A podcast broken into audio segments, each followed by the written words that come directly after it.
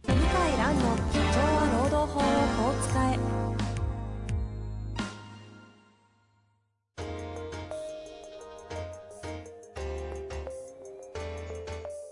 法律の下で展開されるビジネスの世界ポッドキャスト「社長は労働法をこう使えば」弁護士の向井蘭が経営者の立場に立って経営者が知っておくべき労働法の基礎だけでなくビジネスに関する法律の問題を分かりやすく解説します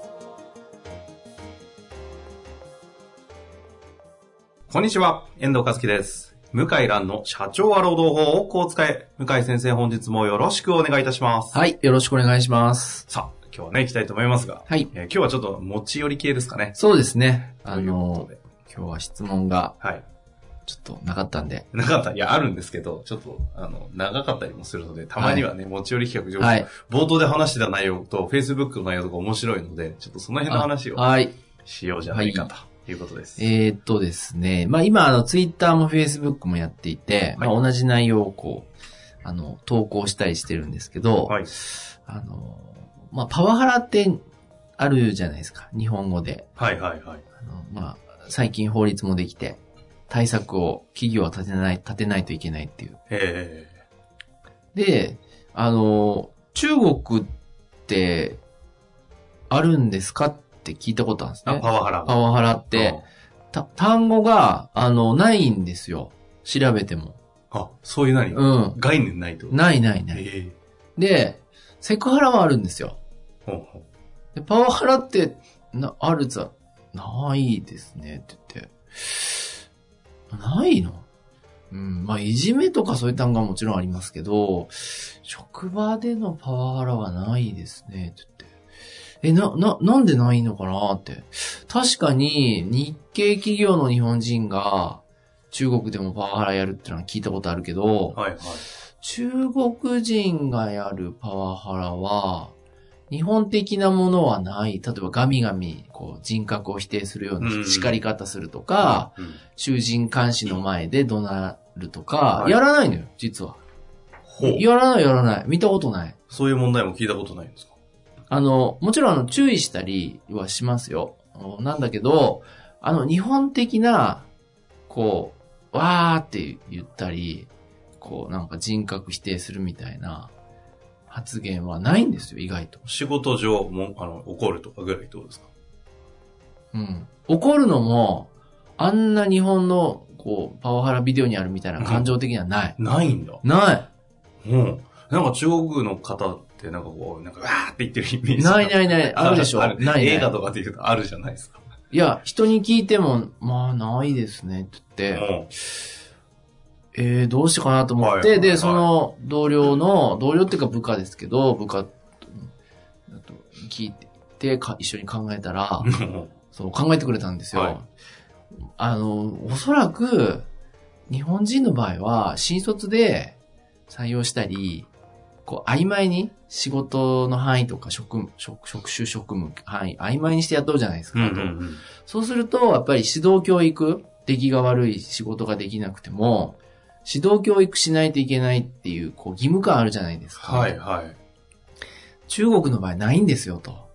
指導教育する気はそもそもないですね、と。うんうん要は、あの、こう仕事ができると思って雇ってるから、あー、なるほど。その職の、職務の話ですね。そう。ないから、ダメだったら、じゃあどうすんのって聞いたんですよ。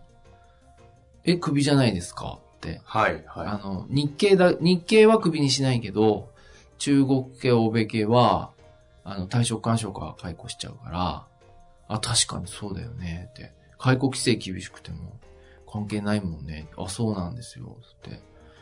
えー、そっかと。で、あと、あれだよね。ぼ僕よく見るのは、やっぱ部下の人が怒っちゃって、上司を殴っちゃうとかもあるんですよ。逆の。い。中国うん、あるあるあるあ。逆にうん逆に、あの、侮辱的な言葉を部下が言うみたいになって、で僕から、あの、日本人は我慢する人多いけど、我慢しないよねって中国人の人って、その、例えば、上司から侮辱的なね、人格否定するようなことを言われたら我慢しないよねと。そうなんですよ。我慢しないんですよ。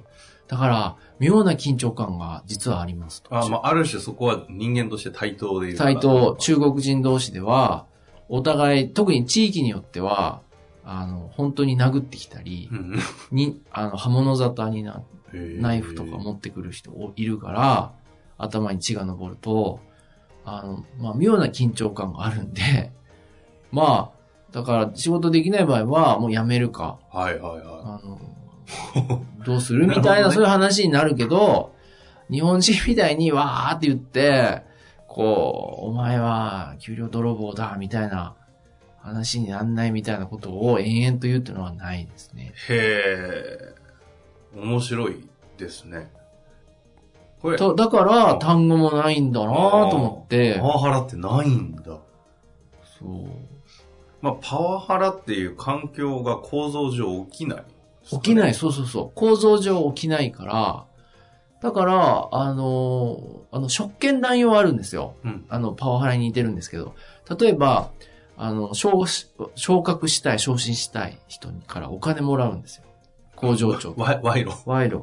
賄賂もらって、その会社に推薦してあげるとか、そういうのある。なるほど。うん金で買うんですね。ある。ああ。だけど、あの、こう、日本的なね、日本、日本のパワハラってあの、善意でやってる人も多いんですよ。俺が鍛えてやるみたいな。この、あの、甘ったれた、この、遠藤くんを俺が鍛えてやるみたいな、そういうね、善意の人も多いと思うんですよ。うんうん。うん。え、えそれ、日本。日本の場合。あかあ、あるでしょうねパ。ワハラのやってる人も、はいはい。 あったら遠藤くん鍛えてる。あるでしょうね。うん。ああの、それは、俺が、あの、鍛え直してやるみたいな。はいはい。鍛え直してやるって言もしく葉がまさにね。もしくは、あいつが悪いうかんうら、ん俺がこういう指導をせざるを得ないと。あいつが仕事ちゃんと、マナーもきちんとしてれば、こんなこと言う必要ないんだうん。と。はい。すべてあいつが悪いんです、みたいなね。なんだけど、それって、やっぱり、指導教育ある程度してあげないといけないって思ってるじゃないですか。そうですね。ないですね。僕の今まで聞いた感じでは。で、指導教育やるとしたら、中国、特に中国系の企業が好きなのはうん、外部研修なんですよ。外部研修にすげえ金かけるんですよ。これ大好き。うんうん。うんな、なんだけど、自前で、そのワ、マンツーマンで日本的な先輩後輩的な文化で、こうお前はだからダメなんだぞ、みたいなやつはないですね。へえ。すごくドライ。今、グローバルスタンダード的な人事の話で言うなら、特に外資系の方ってワンオンワンとかってこう、そうあるじゃないですか。中国そうってそこ、どうワンオンワンです。やるんですかやっぱり。ワンオンワンでやるけど、見切り早いですよ。 めっちゃ早いです。やるが見切りが早いんですね。もう早い。ダメだなーって、もう結果出ないから、やめるかって。あ退職干渉。うん。で、残ってもいいけど、給料半分ぐらいになるよ、みたいな、そんなあ感じ。ーあの、部合が多いから。あらゆる職種で。だから、あの、仕事できないと、給料半分とかうん、ザラなんですよ。なるほどね。営業職なんて、完全不合の人ばっかりですよ、ほとんど。もう最低賃金ギリッギリの固定給があって、あと完全不合。へなんで、あの、面白いんですけど、えー就職は簡単ですよ。え。入るのはね。入るの。あーだけど結果出して、あの、高収入得るのはものすごい難しい。へえ。中国はあれなんですね。大学入るのは難しいけど、就職するのは簡単なんですね。うーんとね、うん、まあ、えーとね、まあ、要するに、あの、安定した、そういう硬い仕事は難しいですよへえ、そうなんだ。あとはこう、まあ、IT 企業とかね、高収入、付加価値つけて高収入取れる職種は、うん、まあ入るのも難しいけど、入ってからも難しいですよ。ああ、ですか。いやもうどんどんやめてきますよ。競へえ争、競争、競争で。だって、あの、ちょっと名前言うとはばかられるけど、あんまり日本で有名になってないけど、ある大手の超有名な会社、日本人も知ってる、中国。通信系の中国。会社、はうんうい、んうん中国系大手。はい。定年40だから。そんな早いんですかうん。40までに役にならなければ辞めるっていう。 マジでそれは、あの、違法ですよ。違法だけど、あの、僕聞きましたから。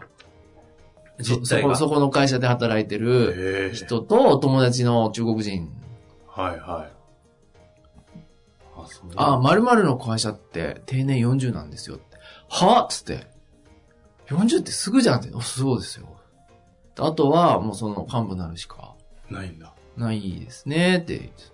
もうなんかリクルートっぽい感じもありますね。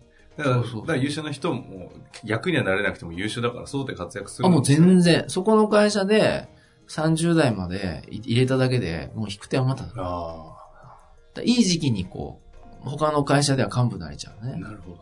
だから悪くないんだけど、やらないでしょ、日本の会社って。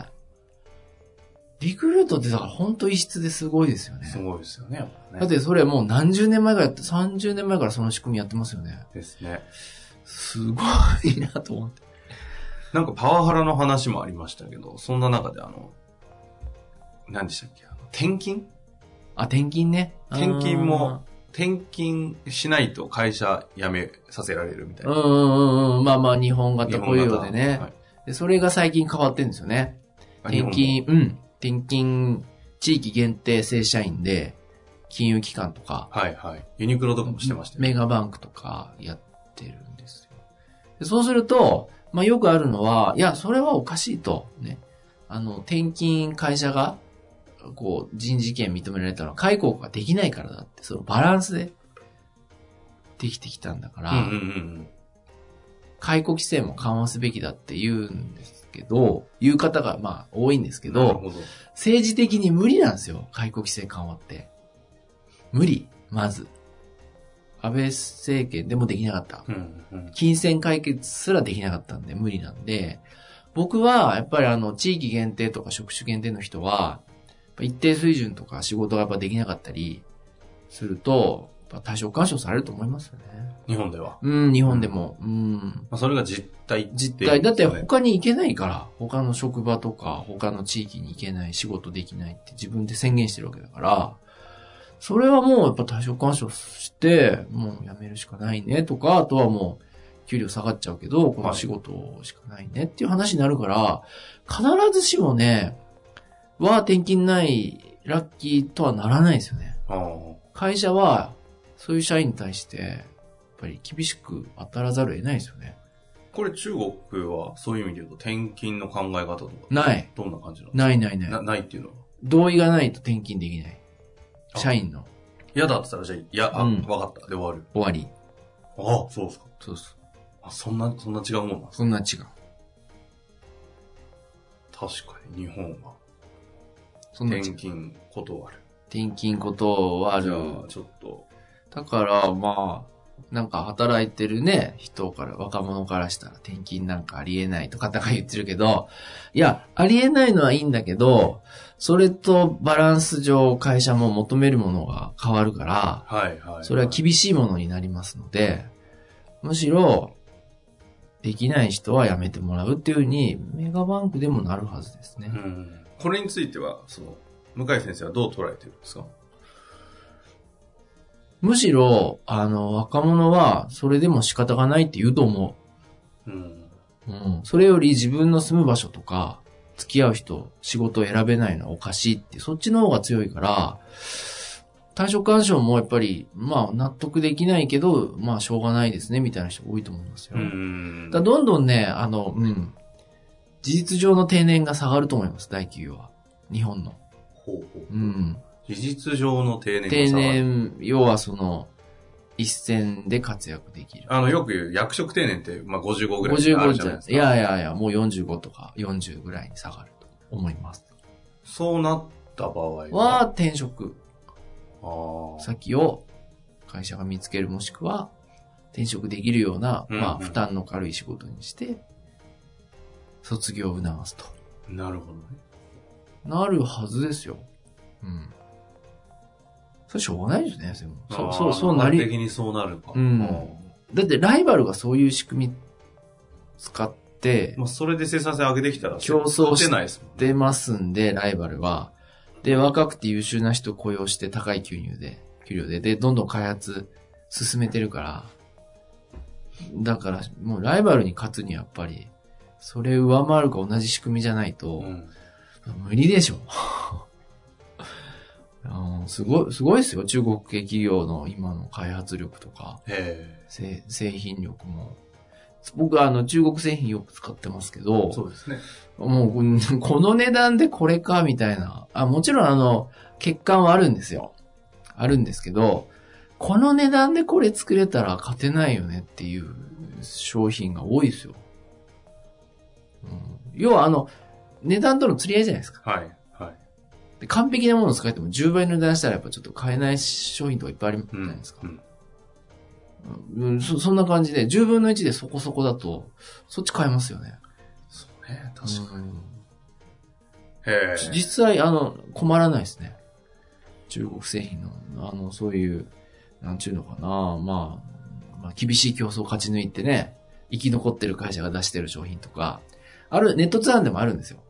もう全然僕ら日本人知らないんだけど、なぜかアリババでは上位独占してるメーカーみたいな、へえ。あるんですよ。すごいですよ。例えばね、スーツケースあるじゃないですか。スーツケース僕あの日本のブランドのやつ使ったんですけうんど、うん結局あの車輪が壊れますよね。あの、スーツケース本体丈夫で。はいはい。終わりでます、ね。本体丈夫なんですよ。で、それは満足してんだけど、車輪壊れるじゃないですか。で、車輪直すのに、あの、お金はいいんですけど、その、往復で送り返すだけで2週間ぐらいかかるんですよ。はいはい。で、近くの百貨店行ったって。で、僕ってあの、しょっちゅう往復してるから待てないんですね。取りに行く時間もないから。買い替えになっちゃうのか。そう。で、もうなんかアホらしいなと思って、もう安いのでもいいやと思って試しに買ったんですね。そのアリババで一番売れてるやつ。ね、なんぼすると思います、値段。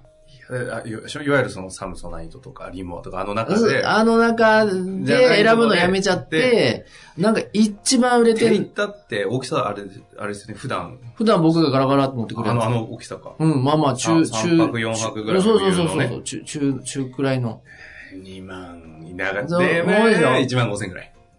3000円。 3000円3000じゃない2000 2500円。マジっすか2500円。2500円だから、期待してないじゃないですしか。ないしない。で、今2500円の使ってるんですけど、半年持ってます。へ一年持ちそうな感じ。で、車輪は、あれってもう消耗品だから、あの、どこまで持つんかなと思ったら、もう今のところまだ持ってて、一年持ったら、そりゃそっちに流れますわね。またえ。買えばいいんだもそんう。ですねで今まあそんな感じで、どんどん押されてて、日本製品も、コスパで選ぶから、世界中の人は。あテレビもそうじゃないですか。テレビも、家電も。ーなんか典型的なリバタリアンって感じですね。で、その、スーツケースを作る動画が、僕見たことあるんですけど、全部機械でやってる。はあガチャン、ガチャン、ガチャン、 あの、なんかもう、まあ非常にシンプルな構造ですしね。全然人間いないな。うん。なるほまあど。まあ、だから何が言いたいかっつうと、もうその、きょもう競争激しいんで、日本の会社も大きな会社から、そうなると思いますと。そっか、労働法側面から見てもそんな状況みんな勉強して、チャレンジしないと、ダメだ、ダメですねって僕も含めて思います。まあというわけでね、なんかちょっと上海でな長くなっちゃったねいやいや、えーなんか、いい、面白いです。いやー、すごいっすよ、本当そうなんですね。いうんやは、いどこからちょっとね、変えていいのかわからないところありましたけど、はいこういった話は刺激的なのはで、定期的にやっぱりはね、上海レポ、上海レポ聞きたいですって定期的にやっぱり来ますんで、あ、わかりはいました。は、やっていきましょうね。とはいい、うはわい、けで、本日もありがとうございました。ありがとうございました。本日の番組はいかがでしたか番組では向井蘭への質問を受け付けております。ウェブ検索で向井ロームネットと入力し、検索結果に出てくるオフィシャルウェブサイトにアクセス。その中のポッドキャストのバナーから質問フォームにご入力ください。たくさんのご応募お待ちしております。